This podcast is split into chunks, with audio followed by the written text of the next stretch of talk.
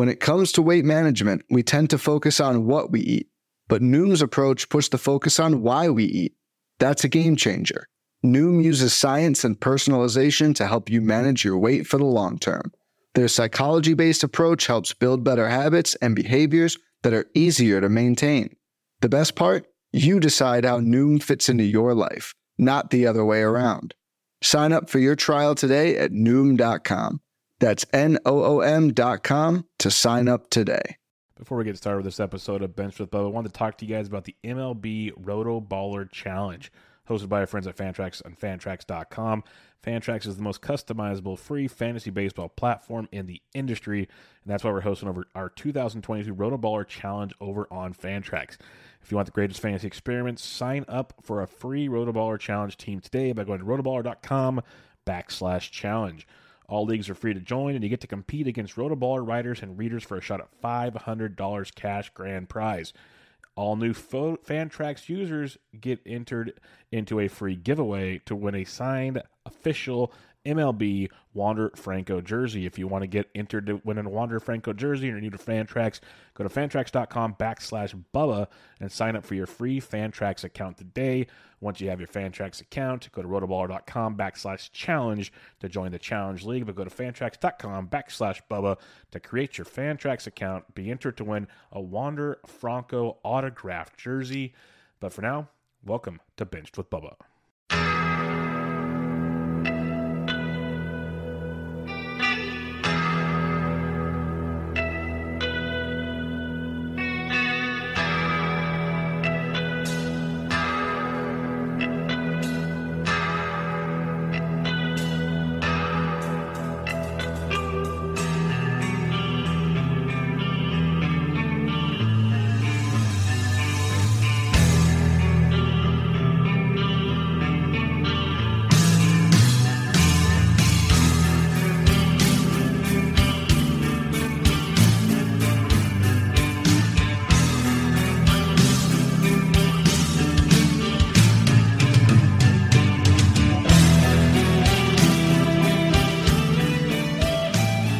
And welcome back, everybody, to another episode of Bubba and the Bat Flip, episode 117, part two of your starting pitching preview for the 2022 fantasy baseball season. We left you off at the top 30 last episode. The goal is to get 30 more in this episode to get you to a round number of 60 to make things work out for your team. Maybe we'll do a little more next week. We'll see. Who knows? See where the wind takes us.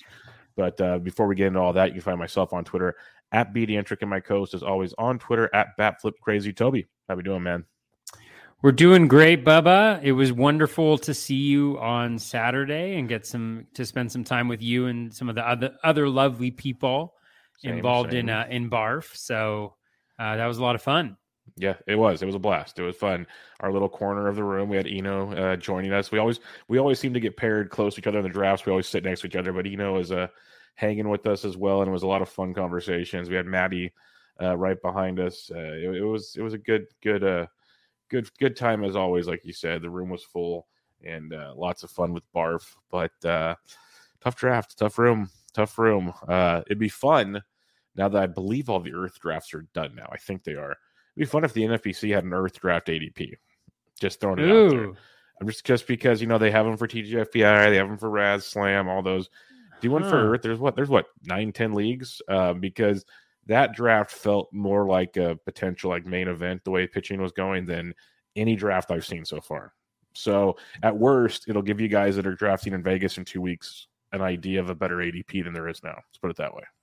For sure. Yeah. And anytime you get me and Dalton Del Don, I mean, I don't even compare anything to Dalton, but when we get in the same room drafting pitching, you better be on your toes.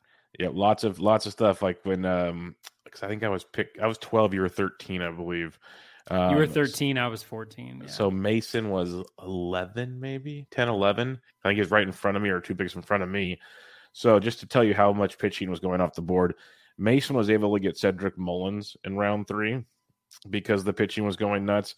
And I was able to get Teoscar Hernandez in round 3, which is bonkers to go that late with Teoscar Hernandez. Like, that's what, pick 42? That's pretty good for Teoscar. And just kind of goes to show you what took place in that draft. But it was a fun draft. Maybe we'll recap it at some point in time. It's still kind of a blur to me at this moment. I haven't even looked back at it yet. It was a wild one. The only thing I do know is I just did a speculation on Alex Colomé on like round 28, and then like 20 minutes later, it's not the best landing spot, but it's a job. So we'll see. And his profile actually fits pretty well there. I mean, he sinker and everything, a lot of ground balls and. Mm-hmm. Not a ton of home runs. And everybody always clowns on Colomé. He just low threes ERA, gets saves. Like, he's nothing flashy, but he's going to get a chance. So we'll see how that plays out. It's just literally a pure spec thing, and I thank Mason for that. Is he took Art Warren right behind before me, and I was going to take Art Warren. So thank you, Justin Mason. Appreciate it. All right, enough barf talk. Let's talk some starting pitching. We'll start off with a 31 through 35 using NFBC OC ADP since 227 because of 16 drafts that have taken place since then. And it's a fun group. Some things might have changed from when we last left off, but for the most part, this is where the dust is going to settle. So the 31st pitcher through 35, Frankie Montas with an ADP of 96.5, Luis Castillo 97, Yu Darvish 98, Blake Snell 104, and Shane McClanahan 108.5. How do you approach this range of pitchers? Yeah, this is an interesting range. Montas, I haven't drafted him yet, but he's really interesting. You know, last year, especially in the second half, he really improved. You know, I think it was in 2020, he kind of moved away from the splitter, and he brought that back last year. And I think he got a little bit of a velo bump too. So he looks really nice. He's pitching in Oakland. We don't know exactly for how long that's going to be, since it looks like a fire sale there. And I do think that ballpark helps him out a lot. And so, I think he's fine. I haven't drafted him yet, but I can see there's a lot of sharp people who are interested in him. Castillo is a fade for me. I mean, I think it's tough, like around this spot. I was in on him last year, but I think now, like, we're getting a larger sample of what he can provide. Number one, like, are you just going to sit him for the first month of the season because he's so bad in cold weather? Hopefully he gets traded to a warm weather team. Maybe he'll get traded to Minnesota. Yeah, that would be horrible. But like, you know, there's that piece of the equation too, because that's like a thing. You know, it really seems like the weather is a thing. So do you sit him initially and just use him for when he's like better towards the end of the season? And then I also think, you know, the whip has been a concern now for, you know, most of his seasons. If he doesn't run a super low BABIP, which he's done twice, you know, then that whip is in the 120s. And, you know, I'm not really looking to get into that area of the whips at this point in the drafts. Darvish is super interesting to me as well. I think the major thing for me is just injuries. You know, he's getting older. He's had a checkered injury history throughout his career. You know, he was bad towards the second half of last season, but if you look at the skills, they didn't change dramatically. I mean, they got worse. They didn't change dramatically, but the home run per fly ball rate surged. The BABIP surged. So not necessarily things that are sustainably bad, but he was battling injury and he's getting older. You know, there are injuries there. He had an injury towards the back end of last season. I'm just not sure at this point in the draft, because like we talked about last time, you know, for me, the way I'm building my pitching, I'm going for two or three of those kind of, I'll probably have two or three starting pitchers by this time in the draft. And so this isn't really where I want to go with that, you know, fourth pitcher. I think of everybody in this area, Snell is the one that interests me the most, because I think the ceiling is incredibly high. And we saw last year in the second half, he really took off. I mean, he was striking out guys at an insane level. The skills were kind of Cy Young, Blake Snell. There was a pitch mix change. I think there was a little bit of a velo bump in there as well. I think he moved away from his curveball, I want to say. He was throwing a lot more strikes. He got the walk percentage down as well. And so Snell is the guy for me in this group where I kind of see him and I'm like, we know the ceiling is Cy Young level. And he started to show that towards the end of last year. And that means something to me. So in this group, if maybe I only have two starting pitchers, maybe I look at Snell here as kind of, you know, that elite guy that I can go to. Obviously, I don't think he's going to hit. He's not going to throw you 200 innings. He's going to have shorter outings just because he can't be as efficient. But maybe with this new pitch mix, maybe with the lower walk total, he can be a little bit more efficient than he's been in the past. And I think with McClanahan, I'm interested in McClanahan. I really liked him last year. I actually picked him up in Fab. He was one of my big, free agent spends from this past year, which turned out to be really successful. But, the thing that worries me a little bit is just the mileage. I think he faded a little bit down the stretch, either with the fastball velocity or skill wise. And so I just worry a little bit about that because he's never really been in this territory before. I think he threw like as many innings last year as he'd thrown the two previous ones. So of these five, I think Snell is the guy I like the most. And I'm not really targeting anybody else in this area, except for maybe Montas. I do like him. How about you? Yeah, Montas is, I think, the only one I have any shares of in this range. Like, I don't completely despise this range, but I feel like I'm taking pitchers a few rounds earlier. Like that last podcast, we did a lot of those last like 10, maybe even 15 guys I was a big fan of. And then there's a slew of guys coming in like the next, 15 coming up here that I like quite a bit. So Montas, I do like though. I like his, the splitter usage. I like his strikeout ability. He's nearly a 20% K per walk guy for three straight seasons, a little below. Don't get me wrong. A little below, but he's been pretty good. 19.3, 15.6, 20.3. So been very effective. K 25% for three straight years. It's always a walk issue, and then the home runs. In 20 of the home runs are horrible. Got back on track last year, which was a big plus for Frankie Montas. So I like pretty much everything about him. He was a horse also as a season, 187 innings pitched. I think some people might be surprised by that. So that's a pretty surprised. We got Rob DiPietro and Phil Dussault in the chat. My goodness, the legends are gracing us with their presence. This is crazy, man. A lot of overall championships in that chat right now. Yeah, I don't even know if I should be talking right now.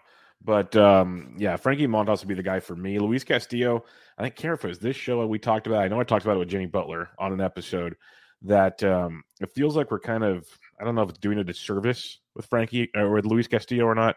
Yes, the first month was horrible. Yes, we know the weather thing with Luis Castillo.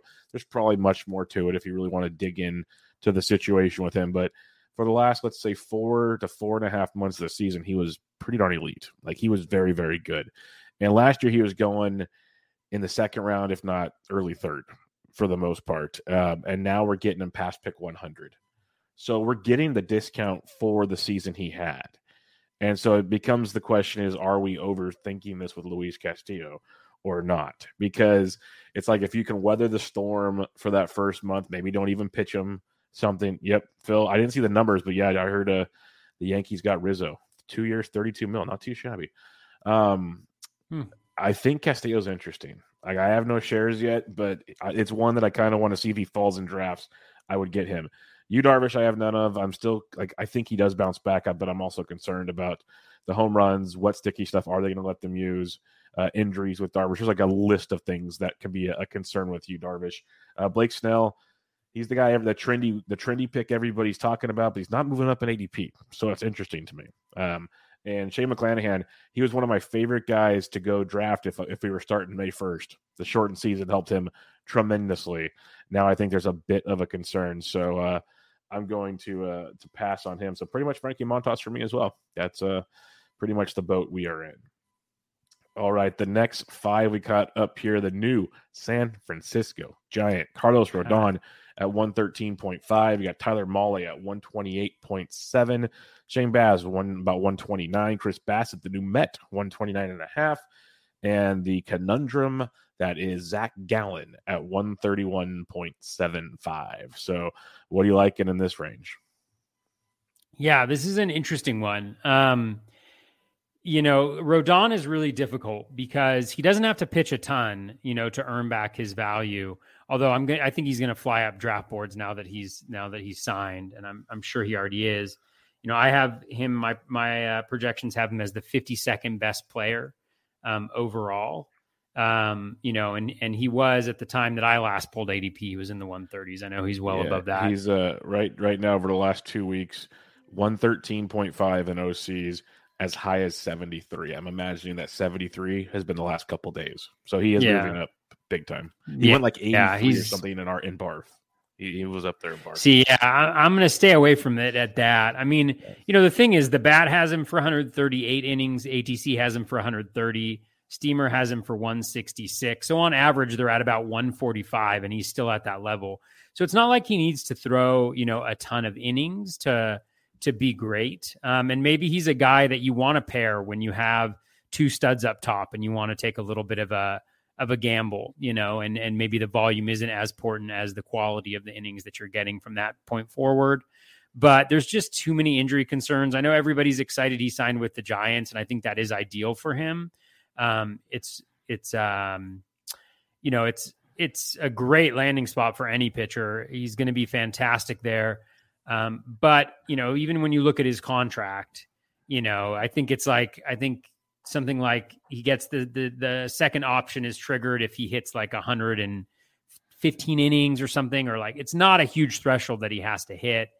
And it seems like a lot, like 2 years and $44 million, because it is, but it's only slightly higher than the qualifying offer, right? And there's an opt-out after the first year too.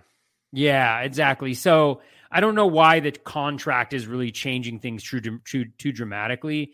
And it's not like the Giants aren't adding additional guys that they can throw in, like Carlos Martinez, and they've got Beattie. So they've got Jacob Junis. They've got plenty of guys that they can kind of fill in for Rodon. So I don't necessarily see it being as like a huge vouching for his, you know, for his health. And obviously, like on a per inning basis, as long as the velocity is where it has been, I think he's going to be absolutely fantastic. For Tyler Mahle, I'm totally out on Mahle. If you look at him down the stretch, the stuff really faded.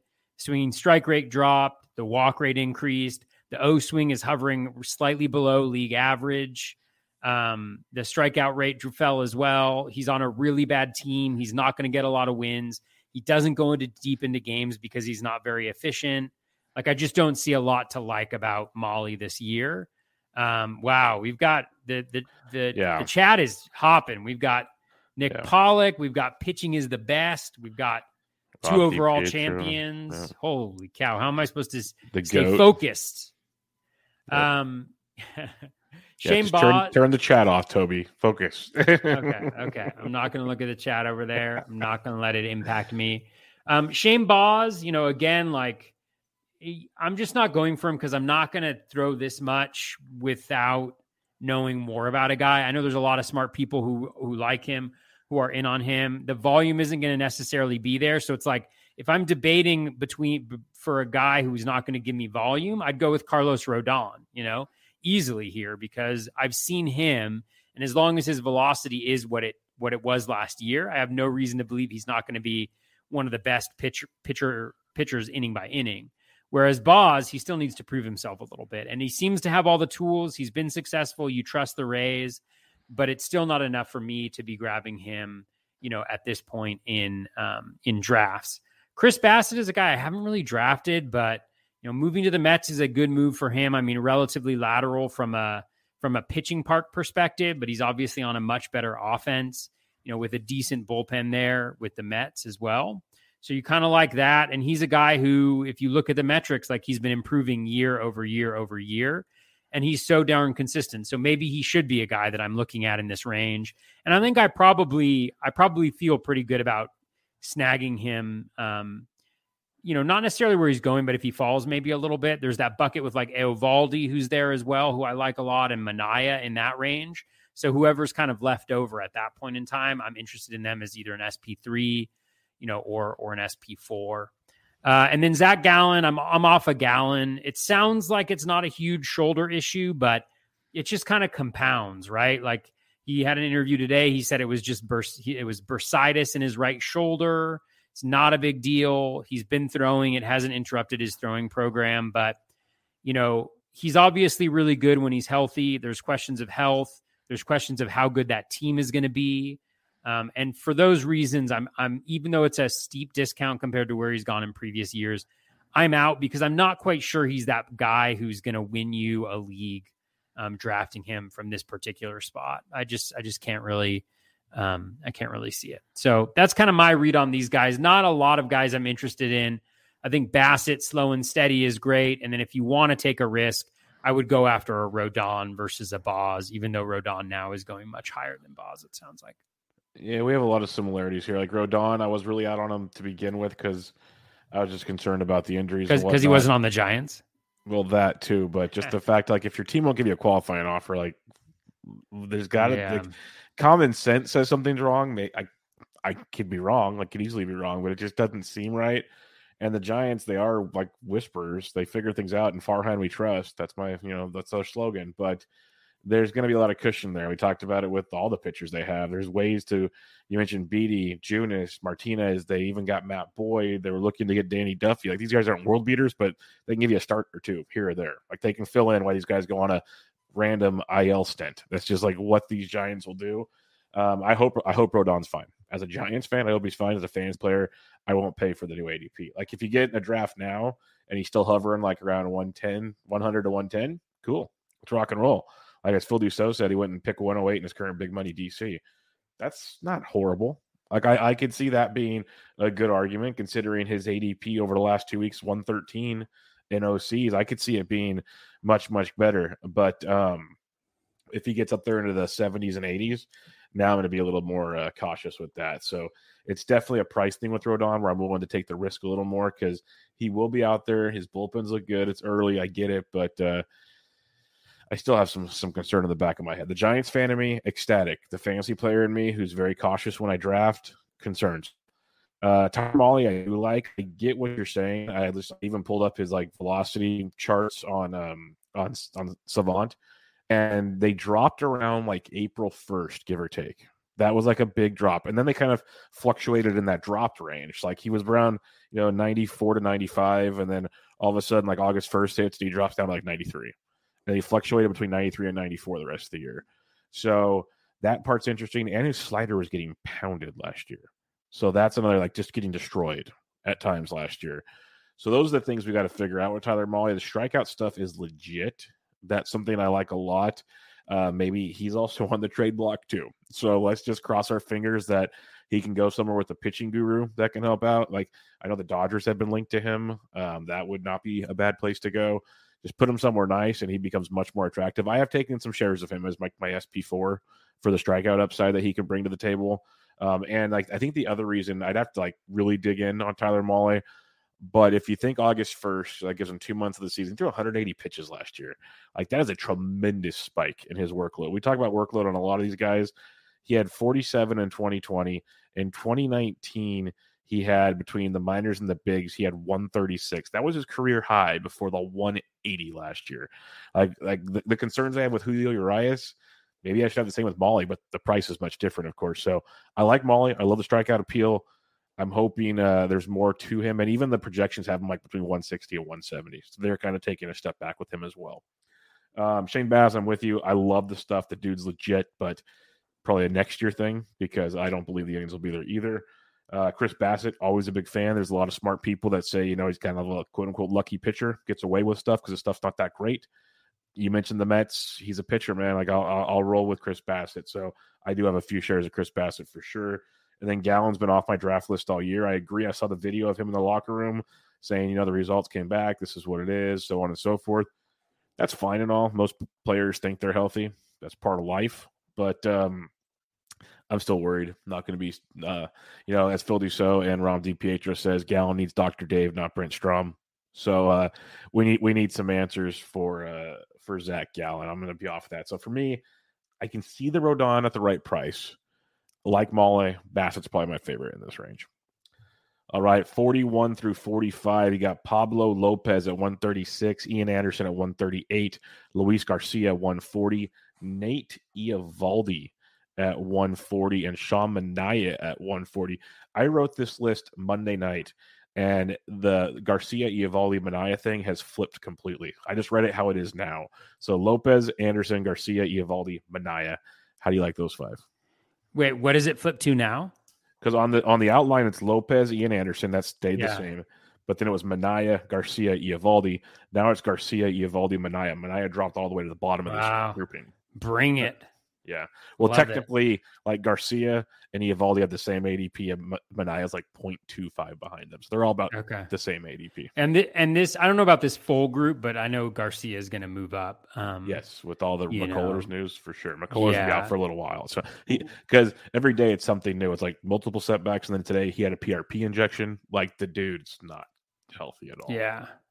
Well, I'm super pro Luis Garcia moving up. I know there's some really smart people who like him a lot. I do not. So let's start with Pablo Lopez. Pablo Lopez, I mean, if the guy could throw a ton of innings, he'd be like a top 3-round pitcher. I mean, he's got every single thing that you want. He's got an incredibly high O swing at 37.4% last year. He's always had a really high one, which is fantastic. Means he doesn't walk a ton of guys. Career 6.5%. His swinging strike rate right around 12%, which is great. In zone contact rate below league average, which is nice. You know, he's doing everything. Like nothing is scary. The home runs per nine are relatively low. Like ground ball rate is generally high with him, like around 50%, hover 48.7 for his career. So he does everything that you want, but what's the most innings that he's ever thrown? 111 in a season. That's the most Pablo Lopez has ever thrown. And so I can't really go there, especially with the other guys that are going around him. I can't go with Lopez. Plus his shoulder issues. Exactly. Like I love him on an inning per inning basis, up there with some of the best pitchers, right? But I just can't go there. Like, because I mean, what's the most you're going to get? 140 innings, maybe? Maybe. And that's just not something I can go with because there's guys going closer to this where like your Rodons that are going to throw much more elite pitches. So I'm not really into him. I couldn't be more off of Ian Anderson.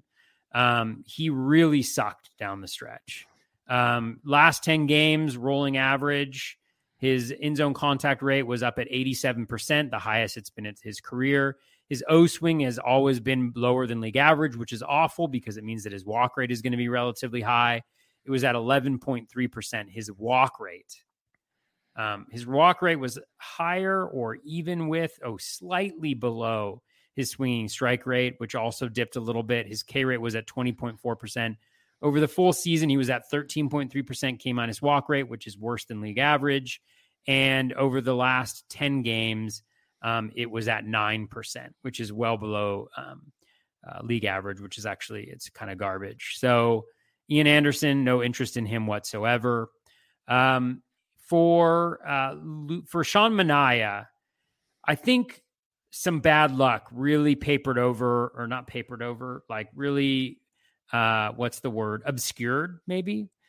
obscured how good of a season Sean Manaea had last year.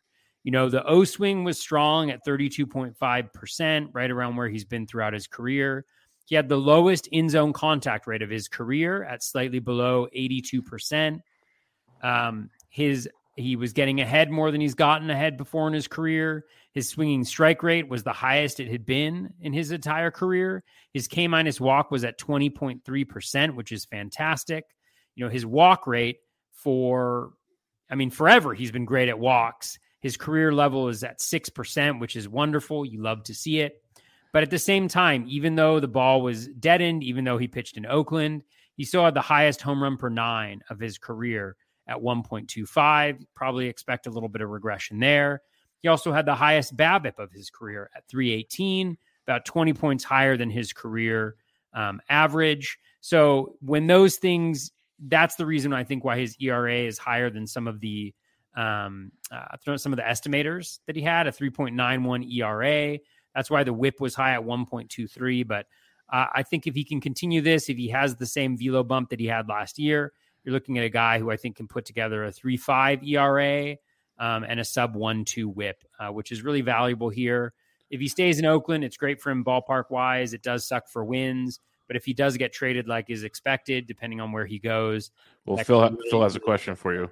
Oh, how does your valuation change for Manaea if it gets traded to the White Sox or the Twins? Worse parks, but better offenses.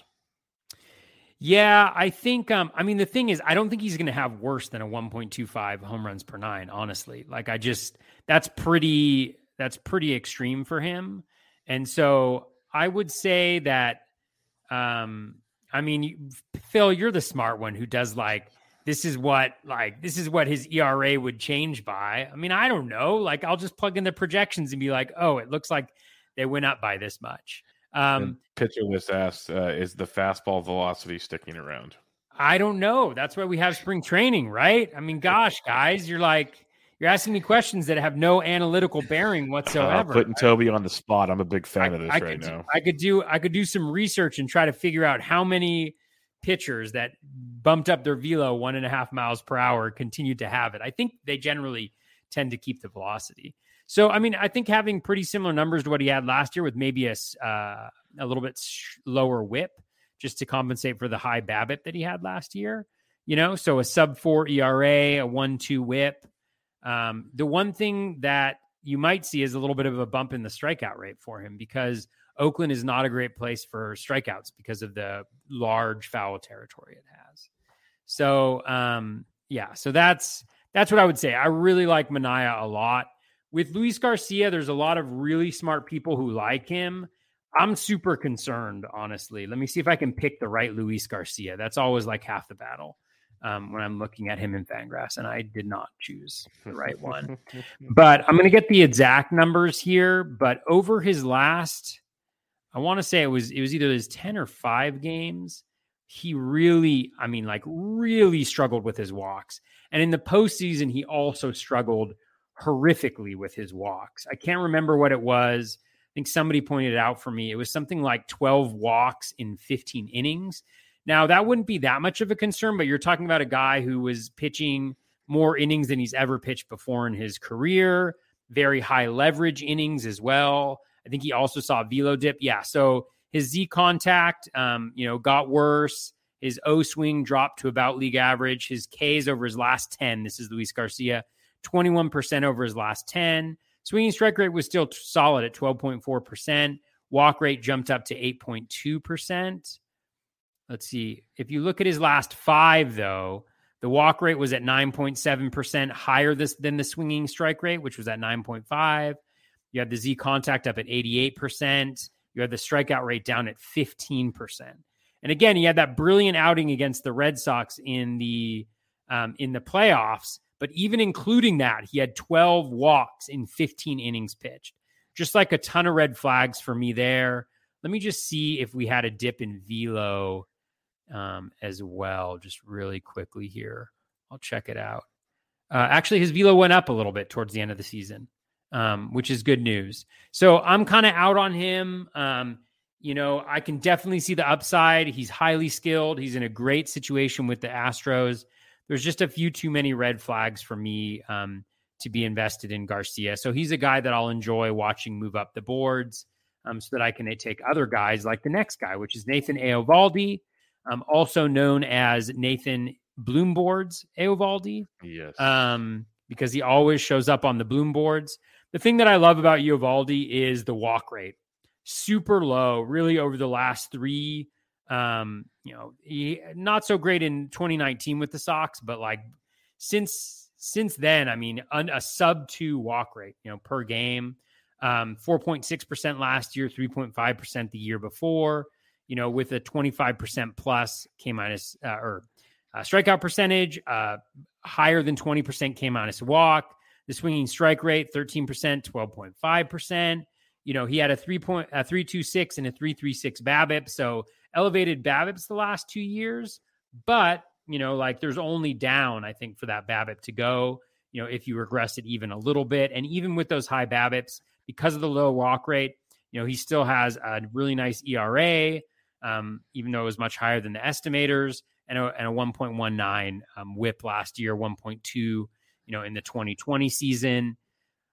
I just think he's really good. I think he's really, really good. The O swing is up as well, keeping that walk rate low. I love low walks because then even if they give up home runs, yep, it's all solo right. Shots. It's all right. So that's that. That was really long. I apologize, Bubba, but I like Eovaldi and Manaea in this group right here, and I'm passing on the other guys. And you said you think Eovaldi's good. Don't worry, Toby. He is good. He's very good. That was always the running joke with me and Bloom because He does the amazing Bloom board, so more people notice that than listen to my dopey podcast or my silly writing. And I've been pro EO, but he knew it too. So he'd always message me, "Hey, I got a new one for you tomorrow." And it was like Eovaldi's just that good. He's moving up in ADP this year compared to years past, which kind of is a bummer, given there's a guy I love a lot that's going in the next grouping that I think's going too low. So we'll get to him shortly, but I love Eovaldi, trying to grab him where I can. It's like it's that time of the year where you kind of push guys up in drafts. Like I'm in a slow draft right now, a 2 hour clock, just kind of I'm waiting to do the serious stuff, and I'm kind of like another week trying to get a little more news. Like Rizzo just dropped, let's get Freeman, let's get I don't want this random Tatis Jr. out 3 months plus crap. Like let's get all this out in the open and rock and roll. So I just did a slow draft to see where things going. Yeah, the ADPs are changing quickly. It's like I'm starting to jump guys. Like I moved Reese Hoskins up like 3 rounds. I'm going to start moving dudes up, get my dudes, build my team, and go from there. And Eovaldi's going to be one of those guys. I have a feeling, just because I said it on this show, I think our recap show last year, when we kind of reevaluated kind of what went right, what went wrong, and both of us kind of was more what went wrong on just kind of what you do. And for me, it was the power department and strikeout. Like strikeouts for my pitchers. So that's like why I like Mahle a little bit, is just because at worst he's getting me strikeouts. And I don't think he's going to blow me up type thing. Eovaldi, he can get you ratios, strikeouts, you name it. The dude's good. Some will point to the innings concerns, but I'm not too concerned about it. I really, he's built for this type of situation, and he didn't even wear down last year. So love Eovaldi, a long way of saying that. Pablo Lopez, I'm out on, as long as that shoulder issue is as bad as it is, staying away. Ian Anderson, I just like other players in this area. Like the stuff can be good, the control's horrible, as you mentioned, and that can take you out of games real quickly. So I'll pass on that regard. Manaea, he's one of those guys we talk about. Like I guess he could be kind of other people's version of why I like Chris Bassitt. Like people say Bassitt kind of gets lucky and does things. I watch Manaea starts a lot, because like I watch games every time I record a podcast, and if the Giants aren't on, I'll put the A's on. And Manaea looks like I could hit him when I see him. He just looks like a soft tossing lefty. Like doesn't look flashy, doesn't do a whole lot that scares me, but he gets the job done. His velo's decent. He gets strikeouts. It's like, so he's one of those, we talk about it all the time. Rob's in the chat, the biases. Like I just have like a bias towards Manaea that I have to kind of figure out, and we're all guilty of that stuff. So I don't have any shares to Sean Manaea, because I feel like he's just such a, when he gets lit up, it's lit up like a Christmas tree. Like it's bad stuff. It's not like a 4-run outing. It's like a 12-run outing, it feels like. So I pass on Manaea. Last but not least, I agree Luis Garcia is great. I don't have any of Luis Garcia. I wanted to hit on what Nick Pollock put in here. Curious Javier gets more chances, or it's Odorizzi. It's all Cristian Javier. That's what we're rooting for. At least that's what I'm rooting for. Big time strikeout stuff. I was drafting him late in DC, just knowing he'd get a window somewhere of starts with all the concerns with that rotation. Roster Resource has him in the rotation right now. Again, not the end all be all with Roster Resource. That's just a speculation. But Cristian Javier, he flourished. If it was starting, long relief, massive strikeouts. He had like 130 Ks and 112 innings or something like that. Dude's filthy. Really, really good. And that's the beauty of it. It's not like he was a kind of spot starter that threw like 70 innings. He got a good chunk of innings. So he can take that step to like 140, maybe 150, and you wouldn't be that shocked about it. And at his ADP, he's not even on this list. He's out of the top 60. He becomes very, very intriguing to me. So I hope it's Cristian Javier. That's where I will be going. I hope they sign Zach Greinke.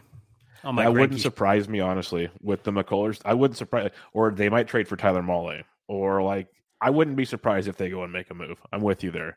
With as like I said, each day with the McCullers news coming out, it's like they're saying he's just setbacks, but this could be like a couple months. I think like this is one of those where even when he comes back, it's like, okay, here's 3 innings. Here's like we're gonna baby the crap out of you, is what it feels like. So I'm not sure. All right.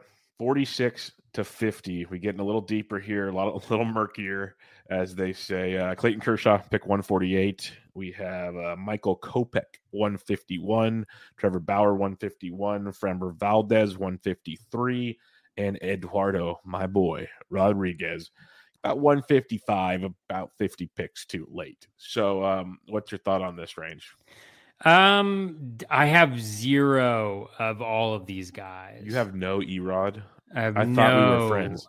I like my pitchers to have a sub 1.3 whip.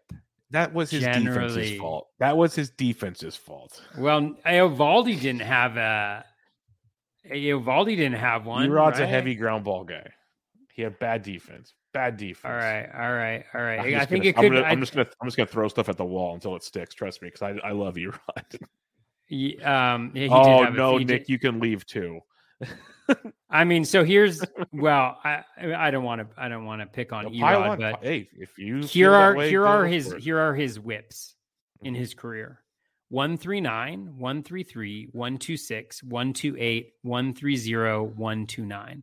So the lowest he's ever had in his career is 126, which doesn't mean he couldn't get lower, but it's tough. But he is in a much better place in terms of like the Tigers and that ballpark. So Clayton Kershaw, the injuries, I just haven't gone after him after Kershaw. It's not really like this isn't really like with Kershaw. It's not really an analysis thing, right? It's not like, I think Kershaw, if he pitches, is going to be good. And I was a little encouraged by his comments where he was like, he's like, once I knew I was healthy, I wanted to go back to the Dodgers. And so it sounds like he feels like he's fully healthy. But again, which makes things funny because he said he narrowed it down to the Rangers, his hometown team, and the Dodgers. And it's like, once I felt healthy, I'm going to go to the Dodgers. Yeah, like he was going to go to the Rangers when he wasn't healthy. And he was also like, and I want to win. And it's kind of like, ooh, Corey Seager. You could have left the Rangers part out then. Yeah. So, yeah, I mean, I think the innings will be good. Just major questions about what those innings are going to be. And God, I couldn't even tell you how well he pitched last year, but he was great in his whatever innings he threw. Like I think we said it even in the pre-deal last year. 121. With him. Like we said, even if you get just like 150 out of him last year, you were going to be happy. 121 was still great. It's just because he's so good with what he does. Like it's just... It's the old, and you're not paying for him this year, but I'm sorry to cut you off. It's just like, it's such a weird dynamic with him because we talk about like, Pablo Lopez won't throw enough. Shane Baz won't throw enough, but there's like so much volatility in those profiles where Kershaw, as long as he's pitching, because even if the arm falls off, he'll stop pitching. As long as he's pitching, like those are going to be good outings. And that's like, at least like the old saying, if like a great pitcher has good starts 2 out of 3 times, he's a great pitcher. Like that, I've said that for years. I'm a diehard Giants fan. We grow up to hate the Dodgers. I hate the fact Dodgers are getting players I love. Like I cannot not like Clayton Kershaw. He's like awesome. And okay, back to you. But it's just crazy how efficient he is, basically. Yeah, I mean he's been really good whenever he pitches, and he's not going too late. I mean, so maybe this is a guy. Maybe you have like,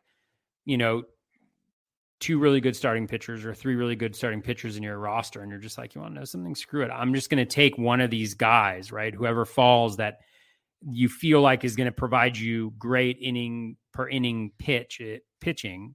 But, it is maybe not going to throw that much. I mean, I probably won't grab them because I really like the hitters that are going at this area of the draft. And so I'm probably not in on any of these guys partially for that as well. That's largely what's happening with Kopech. I think I was really into him kind of heading into this year.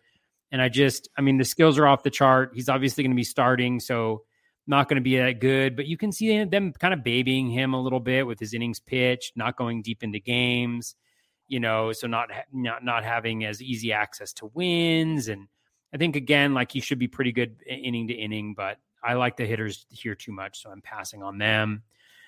With Bauer, there's obviously the question of like the suspension and stuff like that.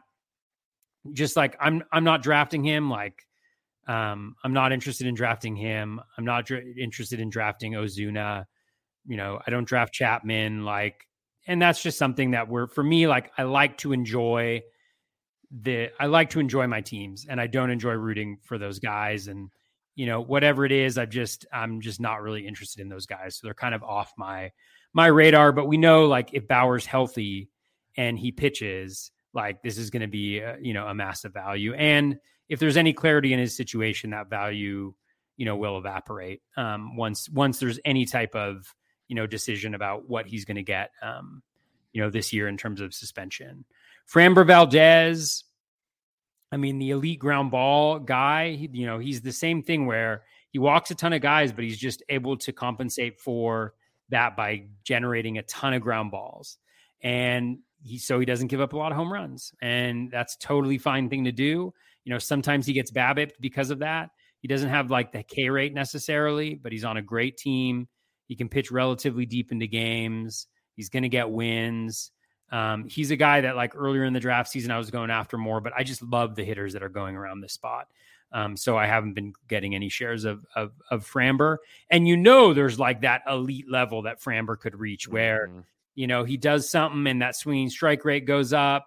You get some BABIP luck in a season. And then you're looking at a guy who's got, you know, low ERA, low whip, really nice strikeouts, and just an absolute ton of wins. So I can definitely see a ceiling, and I feel like the floor isn't too low, although I do have a little bit of concerns about like what that whip ends up looking like with the combination of walks and hits because he gives up so many ground balls. And then E-Rod, I do think that E-Rod's got a lot of skills, and he's super interesting, and I always find myself considering him. But again, in this part of the draft, I'm oftentimes not looking for pitchers at all, and that whip scares me. Like, you can see him take going to that next level, right? You can see him getting to that next level, but then I look at his whip and I'm like, I need him to have a better whip than he's ever had in his career in order to draft him. And I'm just not sure that I can bet on that at this point. And so that means that, you know, the hitters are the ones that are going to get the priority at this point in the draft. But like, I will say like a 20.4% K minus walk rate is great. You have 16.1%, 18.3%, 17.2% the last 4 years. So above league average, you know, every single year, and well above league average, you know, more recently. So I would just say, you know, that is a reason to go after E-Rod if you are so inclined, but I haven't found myself going there yet.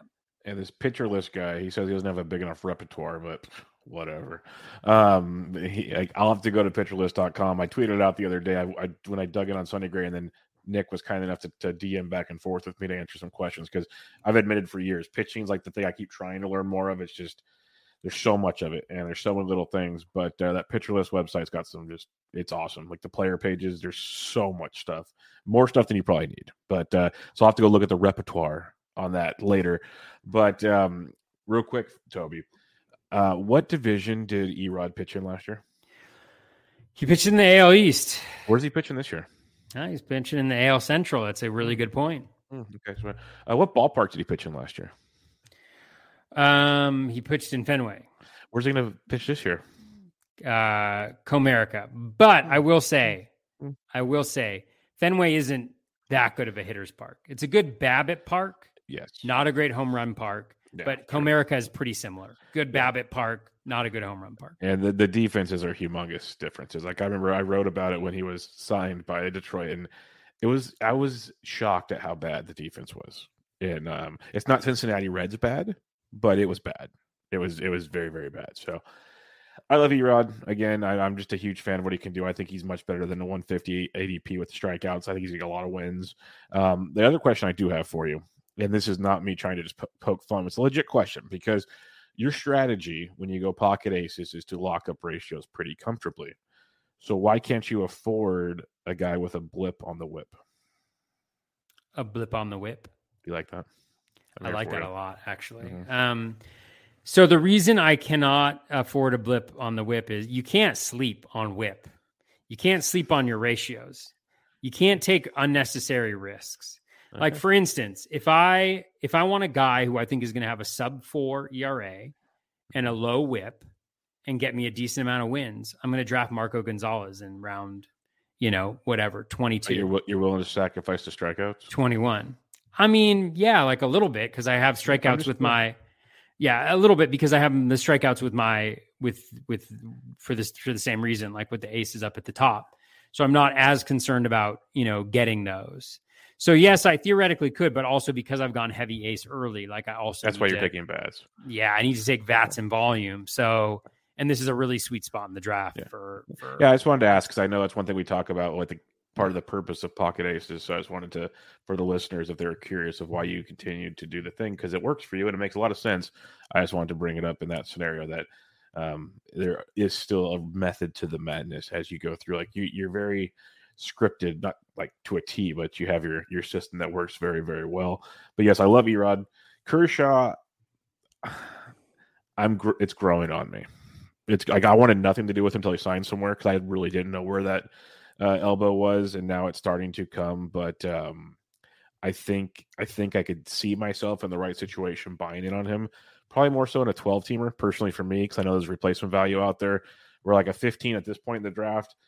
If I'm going to take a pitcher, I want a guy that I can pretty much lock in for a while, because he's probably your SP3, SP4 in this. Like, this is about round 9 or 10 in a 15-team league.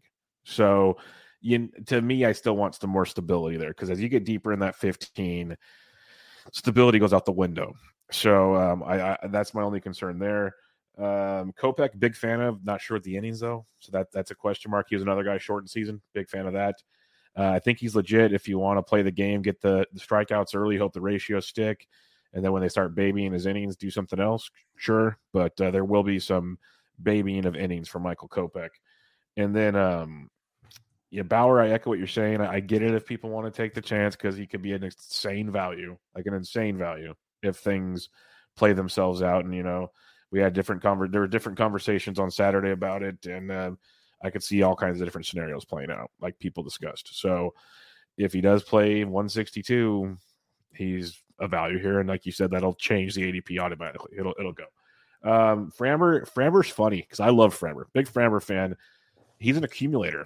He's not like overly dominant, but he goes like 6, 7 innings all the time. And that's how he gets you your 1K per 9. He gets you the wins, like great for quality starter leagues. And it's all about that ground ball rate, like you mentioned. So no problem with Framber. He just has to keep going deep. If he starts walking too many guys and the outing goes short, the overall stat line is going to really look bad. So just keep that. He's kind of like a Berrios sort of, but in that regard, he accumulates what he does. But I love Erod, always will. Going to look into Kershaw some more. That's starting to seem a little more intriguing for me. All right, 51 through 55. We got Luis Severino at 157. Logan Gilbert at 159. Sonny Gray at 159.5. Mike Clevinger at 168 and Ranger Suarez at 170. Were you attacking this range? Yeah, Luis Severino is awful. He's just horrible. Just stay away from the guy. The last time he was healthy, he just got slaughtered, and I remember it distinctly. I have every bias in the world against Luis Severino, so I'm not interested. And also just let's see the guy pitch healthily. That's like literally my analysis on like Severino and Clevinger is essentially that. And then Ranger Suarez, it's like, I actually think Ranger Suarez is getting a little bit of a hard time. Like, he was certainly lucky last year, but he also showed some, I think, good skill, high ground ball rate, all that jazz. But I'm off of him just because he's going to get a late start. Yeah, we don't even know. They literally stopped his throwing program. They stopped his program. That's how bad it is. We don't know when he's going to be able to come over. And so, which sucks. That really sucks for him, but he's kind of off my board for that reason. So looking at the other two guys, Logan Gilbert is really interesting. I was really into him earlier in the season, but again, he's just falling in this range where I'm grabbing hitters. I'm not really looking at pitchers in this spot, but I might try to get at least one share of Gilbert. It just feels like, he had a 20% K- walk rate, 12.4% swinging strike rate. The O swing was nice. The Z contact was nice. Everything was really, really nice. So it feels like he was unlucky. 4.68 ERA with a 3.73 FIP. He's got a nice repertoire. He's got that pedigree as well. He's got 10.5% swinging strike rate on his four seamer. The slider has 18.1% swinging strike rate. The changeup has 16.4. So he's got, a 10 for his 10 swinging strike rate on the four seam, and then 2 pitches with 15% or higher. I really like that a lot. And the walk rate is really low. So he's right around the zone, which is really nice. And he's able to dominate there. So I like him for that reason. It's just not going where, again, I traditionally grab any pitchers in this range whatsoever, but he would easily be the guy in this group that I would go after. Sonny Gray, there's just too many issues. I know you're going to have a lot of things to say about him because you just wrote the article. But for me, the skills are on the decline. Last year over his last 10, the Z contact was up close to 90%. The O swing was low. It's always been relatively low, which has resulted in a high walk rate. The K rate dipped significantly. The swinging strike rate was sub 10%. The walk rate was at 8.6%. And I think the challenge for me with him is he's just always gotten away with, you know, a super high walk rate, you know, 8.7%, 11.1%, 9.6, 9.8. He always walks just a crap ton of guys, and he's gotten away with it because of contact management. But once that starts to slip a little bit, you know, or he starts to give up home runs like he did last year, then it can go south very, very quickly for him. And so for that reason, I'm kind of shying away from him. And I have for the last couple of seasons, for better or worse. Yeah, this is an interesting group, to say the least. Severino passed for me. Gilbert, I agree with what you said. There's a lot to like there, especially as the season went on. I love seeing that with young pitchers where they get the adversity, but he kept grinding, because like the buzz when he came up, the great stuff, all this stuff, and it was rocky. It was not great, but I hate when teams send guys back down. They give them their shot. The Mariners stuck with them, and I think they're going to benefit tremendously from that this year, because he got that adversity, worked on, you know, being a better pitcher, pitch mixing things in the big league level, which is way different than the minor leagues. So I like what we got there with Logan Gilbert. We know the stuff's great. It's just like, kind of take that next step, like just continue to go deeper into games. Give me 6 innings regularly, like do stuff like that. I think he's got potential to be sneaky good. And this time next year, he might be going 7,500 picks center. Like he's got that potential to make a jump. Let's put it that way. Sonny Gray, I do like a lot. I agree with what you said though. That's the conundrum with Sonny Gray.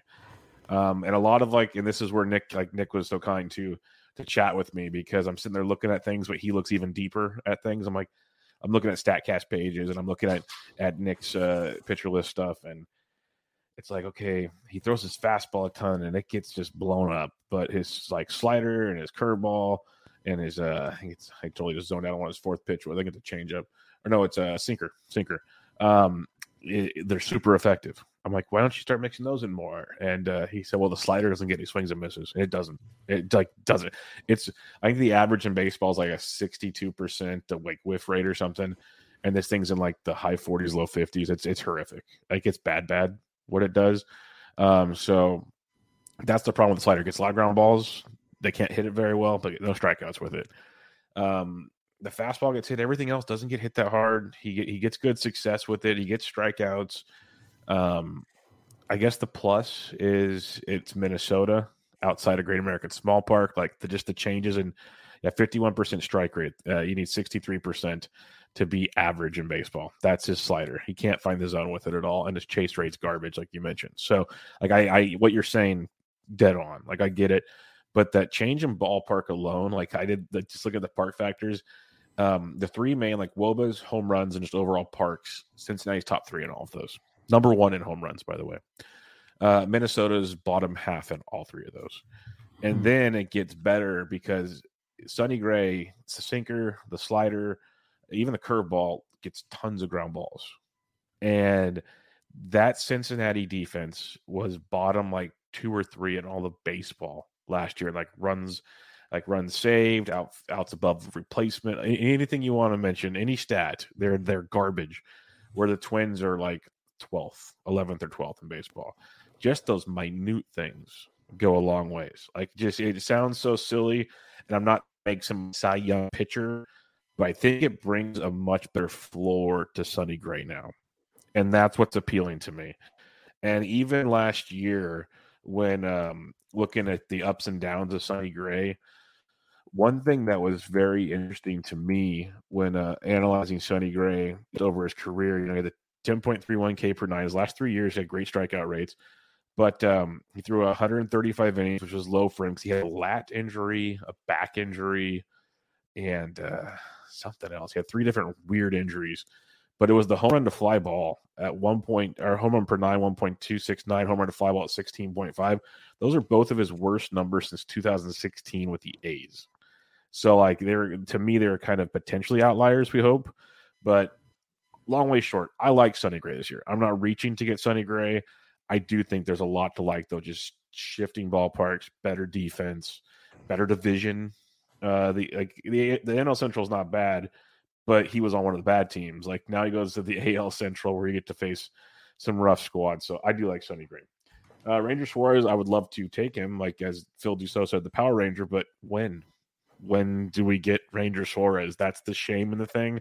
I think he's a great DC pick right now. I'll say that much. Great DC pick because he will come back eventually and pitch for the Phillies. Season long babbling's tough. And then no club dog for me. So I like Sonny Gray here and Logan Gilbert. Quite interesting.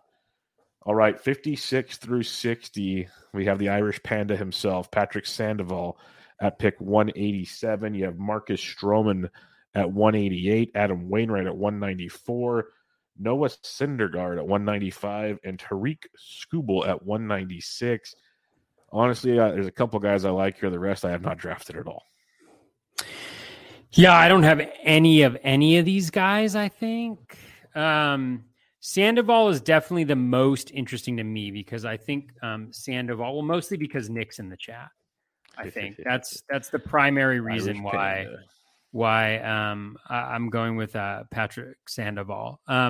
But no, really, I mean, Sandoval has everything that you want in a pitcher. He has the high ground ball rate. He has the better than 50% ground ball rate. He's got the elite swinging strike rate, really has throughout his career. Nice K- walk. He does struggle with the walk issues, but that bump in the O swing is really nice. He can dominate in the zone. And so there's a little bit less concern, for that because he is making some progress there. But the major issue for me is just injury concerns, and that walk rate, it's a little bit concerning. But I can see like just the strikeout stuff and the ground ball rate generate some concern for me. And we saw him have a stretch there where he was just lights out. And if he could put that together and be consistent, but I think, his struggle throughout has been kind of consistency. Stroman is a little bit, he's a tough one for me because he's getting better, I feel like, and he dropped the sinker usage last year, increased the cutter usage. He's got, 2 or 3 pitches that are 15% plus in terms of swinging strike rate, but that sinker is just such a drain, but it's also why he's so effective because, doesn't give up a ton of home runs, ton of ground balls he generates, and it's worked to be a really nice balance. And so the question is, if he was going to do like the 315, 104 whip thing again, then maybe, that those low strikeouts are okay. Like, cause he's kind of like Kyle Hendricks in that way. But I just worry that, maybe he ends up being kind of that 3-5-ish guy, which is fine, but on the Cubs, he's not going to get a lot of wins. And, the whip can be a little bit of an issue. Although with the pitch mix change, definitely not as much of one. So I can definitely see the case for, for Stroman for sure. Just jumping out of order, Tariq Skubal is super interesting too, because of the pitch mix change towards the end of last year. Stopped throwing the 4-seamer, which just got absolutely demolished, and started throwing the sinker more. But I think the challenge there is it's like a little bit of a catch-22 because the moment he starts throwing that sinker a lot more, then the strikeout rate dips to well below league average. It just plummeted like in his last 5 starts, right? The K- walk rate is still solid because he's not walking anybody, but he doesn't necessarily have that like dominant secondary that can like kind of compensate for that decreasing sinker. So I think he's just kind of meh at this point. Like he's fine. He's like super mediocre. Maybe he can develop like that slider or the changeup to be that elite pitch that it needs to be. But as long as he needs to rely on the sinker as kind of his go-to fastball, I think he's going to have major issues with generating enough strikeouts to be super fantasy viable. Syndergaard, is a pass just because of the injury stuff with me. Wainwright, again, like I'm not. Check your cord. Check my cord. Is that better? Yeah, you're good. It just went out like right after you said Wainwright, so you're fine. Oh man. So with Syndergaard and like Clevenger and all these guys, it's like there really isn't like a ton of analysis to do, right? It's like, are they going to be healthy or are they not? And to me, the likelihood that they're going to be healthy, is not enough where I'm going to use a draft pick at this point in the draft. Especially in deeper leagues. I think you had a good point about maybe in those shallow leagues, taking a shot at a Kershaw or somebody like that who you might be able to live with, not throwing a ton of innings. But in a 15-teamer, I think it's hard to kind of waste picks at this point in the draft because you're going to miss on enough guys as it is, right? So you're just really lowering your threshold for missing. With Wainwright, I don't think he's going to recreate what he did last year, but the Cardinals have a great offense. He's super efficient with his pitches. He goes deep. They should have a solid bullpen. You know, it's just kind of he probably won't be able to recreate what he's going to do, but as long as he can keep that walk rate in check, which he has the last 2 years, the only time where he's really struggled, with that whip is when he couldn't really throw strikes on the regular and had a higher than league average walk rate. He's been able to get that down. He has a low K percentage, the BABIP, it's probably not going to be 256, but is it going to jump up to be a lot higher than that? I don't necessarily think so. So I can definitely see the case for him, but it's also a slippery slope where if he ends up throwing 200 innings and, it's 170 strikeouts, but instead of a 3.05 ERA, it's high threes and the whip is closer to 1.2, then it's not quite as valuable, but I can definitely see the case for going with Wainwright right here. So I could see it for sure. If you're looking for a volume play and, stuff like that, I think it could go really bad here, but I don't think it necessarily will go that bad. Yeah, Waino's a tough one for me. He was awesome last year, but like you said, you have to know it's not happening this year. That's just he's a good member if you draft team boring. Let's put it that way. If you draft team boring, I doubt he kills your team, but he might not be able to elevate you where some other guys in this range could, and that's where it gets challenging with Adam Wainwright. Noah Syndergaard, I think, like you said, it could be fun in a 12-teamer because you can ride it until maybe he does get hurt. And then you just drop them.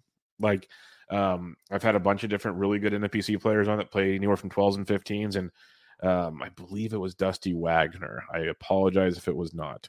But he said he takes a lot of chances on guys and he's very successful. He says he takes a lot of chances like this in guys, in 12-team leagues, and he's not afraid to drop them right away. He said that's the beauty of these guys. When they get hurt, they're pretty much done for a while. And you just don't worry about them, and you move on. Where in a 15-teamer, can you drop them? Can you not? There's all these different things. So Syndergaard's interesting. Very, very interesting. I love Patrick Sandoval, the Irish Panda. There's tons to like there. That changeup is just ridiculous with the swinging strike rate on it. And Stroh's my dude. I love Stroman. He helped me win a lot last year. I bought into him last year at an even later ADP because I believe there was more to him, and he panned out to that regard. He had a pitch mix change last year. He's had another pitch this year. I think he can keep taking this to the next level. And the biggest reason why is not just the pitch mix changes. I've used this with other guys before, and it's not the analysis a lot of people like, but he has such a humongous chip on his shoulder. You are not stopping this man. When people thought he couldn't be good, he went out there and won the World Baseball Classic for the USA. This guy doesn't care who's at home plate. He really does not. And that says a lot. I want a bulldog like that. He's on a bad team. He doesn't care. He does not care. Okay, well, now I can only give up 2 runs instead of 4. Or so, he's going to go deal. Things could go wrong. There is some issue. You mentioned some kind of things in his repertoire and just how things go. But I think the strikeouts are legit. I think it can be the same, if not better, with the pitch mix change. Going to get a lot of ground balls. Still in that NL Central. He's going to get some nice matchups. I know the Cubs are one of the bad teams, but he'll still get some good matchups and some good pitcher ballparks. And I think that's going to be tremendous for Stroh. So I like him in this range. To me, he's kind of a Adam Wainwright with better upside. They're both kind of boring. They could both kind of just, not strike out a lot of guys, get you okay ratios, not a ton of wins. But Stroh could do even more with strikeouts if he gets things clicking. So I'd go Stroh in this range. Scooble's a wild card. I get the appeal. Probably won't have any in my neck of the woods, but I do like some Stroh. All right, that's 60 pitchers, Toby. That's 60 pitchers. We have hit 60 pitchers on this show. Let me go to some of our listener questions, which most were tongue-in-cheek this week. MS says, at SMMS 79, who is this year's Ray Robbie? Robbie Ray? He said Ray Robbie. He said Ray Robbie? Yeah, and he had the poop emoji. And the poop emoji after it. Robbie Ray. We had Phil in the chat just a second ago. We could have easily just had him on, and asked him the same question. Who is this year's Robbie Ray? I'm going Patrick Corbin. People hate me for it, but I'm going long shot. former Robbie Ray teammate too. Yep.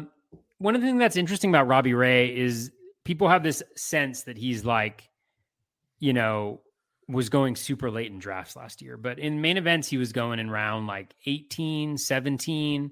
So, I mean, not early by any stretch of the imagination, but not like, he wasn't like out of left field. And once again, a guy where the spring training velocity was up. And so that's what I'd be looking for, you know, in determining the guys that I thought were going to take that next jump. Let me look at the pitchers here. And I'll tell Corbin's you Corbin's ADP is 356. 356. All right. And Andrew Heaney's the popular name that's been thrown around everywhere. All right. Who is going to Andrew Heaney? No way. Yeah, I know. I'm with you. I mean, honestly, if I was going to say who's going to be the Robbie Ray of this year, it's probably Carlos Carrasco. We got a question on him coming up. I mean, honestly, like, Carrasco has, within the last few years, has been like a top 15 pitcher. He needs health. There was a note today that he hit 92 in a bullpen, which means he was probably sitting 3 miles below that, like 89. And he's normally 86 to 88 at this point in spring training. So as long as he's healthy and he has the velocity, you know, Carlos Carrasco, I mean, he's done it before, and I'll just go with Carlos Carrasco then. I mean, I drafted him earlier on in the year. I haven't as much recently, but he's a guy who, like, if he looks good in spring training, he's going to be going in the top 200 probably ADP wise. So, well, that answers MS's next question. Carrasco reportedly touching 92 on the gun. If this velocity is back to healthy levels, do you buy in on a potential bounce back? Pretty sure you just said yes. Yep. For sure, especially because there's so many garbage pitchers like going in that middle range there. Well, I feel like that. Now, why not take a shot at Carrasco? Epic ADP at 275 and OCs over the last 2 weeks. Like, I can definitely get behind that. We've talked about Carrasco in recent years. Like, we thought he'd be healthy, and he, like you said, he was close to a Cy Young caliber pitcher not too long ago. Like, he had cancer and other things. Like, there's just stuff happened, unfortunately. And if he let me double check something real quick. He's also in a better ballpark than he's ever pitched in. Much better ballpark. The team behind offensively should be decent, like not bad. And, you know, he's 34. He's going to be 35 this year, so he's not a spring chicken. But at the same time, he hasn't put a lot of mileage on that arm in the last few years, so he's probably not a 35-year-old arm, if that makes sense at all. Could be just throwing stuff at the wind there, but he's interesting. He's very, very interesting. Next question we have. Little Book of Calm has a question for us. Are there any middle relievers / swingmen projected for less than 10 games started and less than 10 saves that you're targeting in drafts this year, similar to Kopech last year? So anybody like that, like Colin McHugh got signed by the Braves. Big fan of that move. I tweeted out how he was really good at the first half of last year and he really sucked the second half of last year. I just thought about swingman wise, like 21 of his 37. While you talk, I'll find out. Colette hit me up with something on this. It was very interesting. Not really. I don't really draft them. And I think this is the second part of the question. I don't want to draft these guys. I don't want to spend draft capital on them. I want to be able to snag them off the waiver wire because that's generally where they reside, at least earlier on in the season. And so, yeah. Oh, Phil says live decision. Do I take Gallen in the 14th round? That's pretty freaking late. WWDDD, Phil. What would Dr. Dave do? Man, I think it's a good value in a DC. I'm assuming it's a DC that he's in. I think that's a pretty good value, honestly, because he will pitch at some point in time, and if it's not as bad as we think it is, that's a pretty awesome deal. And I think Phil's smart enough and talented enough to back up his pitching enough to take the risk on. Let's put it that way. Ah, man, I'm not that into it. I do it. I can't. I just have such a hard time. I don't know. Maybe it's worth it. Who knows? I'm horribly risk adverse, as you all can tell. Yeah. So I was going to answer to Book of Calm's question. There's no one that stands out this year. Like, I talked about it a lot last year, even wrote about it, like Kopech, originally Urias wasn't going to be big. Peralta wasn't supposed to be a big guy early on. There was a group of them that it was like Cristian Javier. There was a group of them that was heavily discussed as like these built for long man roles type deal. There's not that much of it this year, at least not yet, because we haven't had spring training yet. If you ask this question in probably 2 more weeks, I probably have a better answer for you. Because I don't know what these teams are going to do. I have zero clue. Like right now, they all have 5 or 6 man rotations. That's all we know. I have no clue what their this setup is. So I apologize for that answer, but in a few weeks, I probably have a much better answer for you. Yeah, and look at usage for sure, like early in the season. And think about those teams, like Bubba mentioned, like that have rotations where the guys aren't going to go that five. You know? Yeah, look at like teams like the Braves, who literally it's Morton and Fried, and then guys that have trouble getting through five. And then like there's a lot of teams like that. That's just the one that always comes to my head.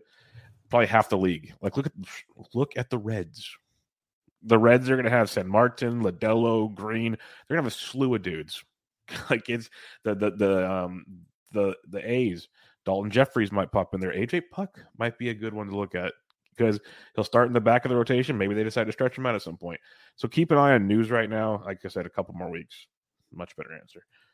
He had a quick follow-up as well. Are these types of players better left as waiver wire adds as injuries mount up and the waiver wire thins? I'd say yes for the most part, unless like Kopech was kind of one of the randos that worked out. Like you knew what you were getting. There's a lot of question marks with most of these guys, and you said you don't draft them at all. So... yeah, I would just wait. That's what I would do. I'd pick him up off the waiver wire for sure. Torres Takes asked the, you know, I wouldn't say commissioner of fantasy baseball, but he gave the State of the Union. Where do you think Bartolo Colon signs, and do you think his team uses him as an Ohtani type role? Who? Bartolo Colon. This was one of the tongue-in-cheek ones we got. And do you think they use him as an Ohtani type role? I think I'm wearing my Padres hat, the one team that has given up a home run. I think he signs in Sinaloa, Mexico, and he does like he goes full Kenny Powers and does the Ohtani role. That's where I'm going with that Torres Takes. Cool. So yeah, I'll play the game.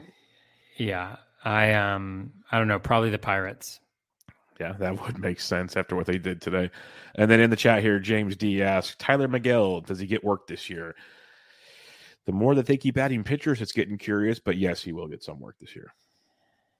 Yeah, I think so too. I mean, I think he's good. I am not necessarily convinced that he is going to get a shot on the regular there. So I think it's going to be hard to. I think it's going to be hard to have him on non-DCs where you know you're going to be kind of in a situation, right, where you're like, I drafted him and he's not playing, and how long am I going to hold on to him? Because yeah, I mean, with especially the moves that they're making, you're probably looking at like maybe 1 or 2 guys, and Taiwan Walker's injured, so you know maybe that's what it is. You got Carrasco, you got DeGrom, you got Scherzer. They might all spend time on the IL. So yeah, but smarter people than me also think like that he's the bee's knees. So yeah, some people love him, absolutely love him. There was a lot to like last year. There wasn't enough for me to love him last year. That was the problem with Tyler McGill. But that's the growing pains. Like Logan Gilbert had the same growing pain. So that was good for McGill to get through those. I just don't know where the exact role is, as Toby was saying, but I do think he will get his shot from time to time. So that makes it tough to roster him, to draft him. But he will be a great waiver wire at times, 100%. Like I guarantee you on one of our Tuesday night shows, we will talk about how like Tyler Miguel went for like $175 $5 because someone got hurt and he enters the rotation as a 2-star week. Like it will happen. It's coming. So be prepared for that, because he will be a night, unless they go 6-man rotation. Don't think they're going to. I think they want to get Max and DeGrom out there every 5th day, but something to think about as well. All right, Toby, that wraps us up. SP part 2 in the books. Any final thoughts on the starting pitching position? I don't think so. Yeah, I mean, the challenge with starting pitching is there's so many guys to like, especially like late. Like there's so many guys to like late, and filtering through those guys to figure out who it is that you're going to draft, because everybody's going to like similar guys. And so there's going to be competition. And so when do you hop up and get those guys that you want? And who do you like more than who? Really prioritizing those pitchers so that you know, come draft time when you're on the clock, who you're going to go with in that instance with those three kind of late pitchers in round 21, 22, 23 that you really like, but you know, you can only choose one because they're probably going to be gone by the time you draft again. Yeah, for sure. And I think next week I'll put the outline together, probably Sunday or Monday as usual. And we'll do like a part 3/relief pitchers. We'll discuss some late starting pitchers, guys. We won't go through like a list like this, but we'll discuss a few things, and we'll do like a brief relief pitcher thing because I think that's been exhausted to no ends this offseason. So we'll cover both those because there is still like we've only made it to like round 13 or so and 15ers and like 17, 18 and 12. So we could probably go a little deeper just to give the listeners a little more at the starting pitcher, but I don't want to go like, you know, next 40 guys type thing either. So yeah. We'll break that down a bit for you guys next week and give you some relief pitcher talk. Maybe it'll be a longer episode. We'll see. Who knows? We'll just have some fun talking pitching because apparently that's what everybody wants. That's like the busiest chat we've had all season. Maybe it's because baseball's back too. That probably has a lot to do with it. And, you know, half the chat was Toby's special like text message group that, you know, only the elite are in. So it's he probably sent out the bat signal. Just going to throw that out there. But we'll wrap it up there, everybody. Thanks for joining us in the chat. Thanks for listening. As always, check Toby out on Twitter at BatFlipCrazy. I'm at BDantric. This was another episode of Bubba and the Batflip, episode 117. We'll catch you guys next time.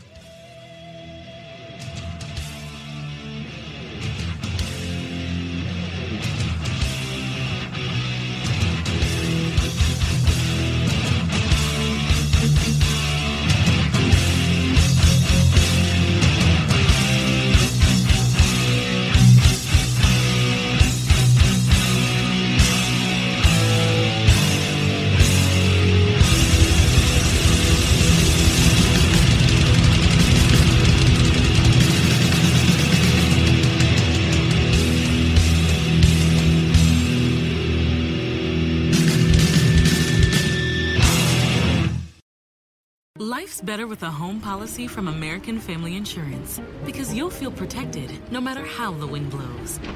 Also, you can keep enjoying the home of your dreams. And our expert agents can help you save up to 23% when you bundle home with auto. Insure carefully, dream fearlessly. American Family Insurance. Get a quote, find an agent at amfam.com. Products not available in every state. Visit amfam.com to learn how discounts may apply to you. American Family Mutual Insurance Company, SI, and its operating company, 6000 American Parkway, Madison, Wisconsin.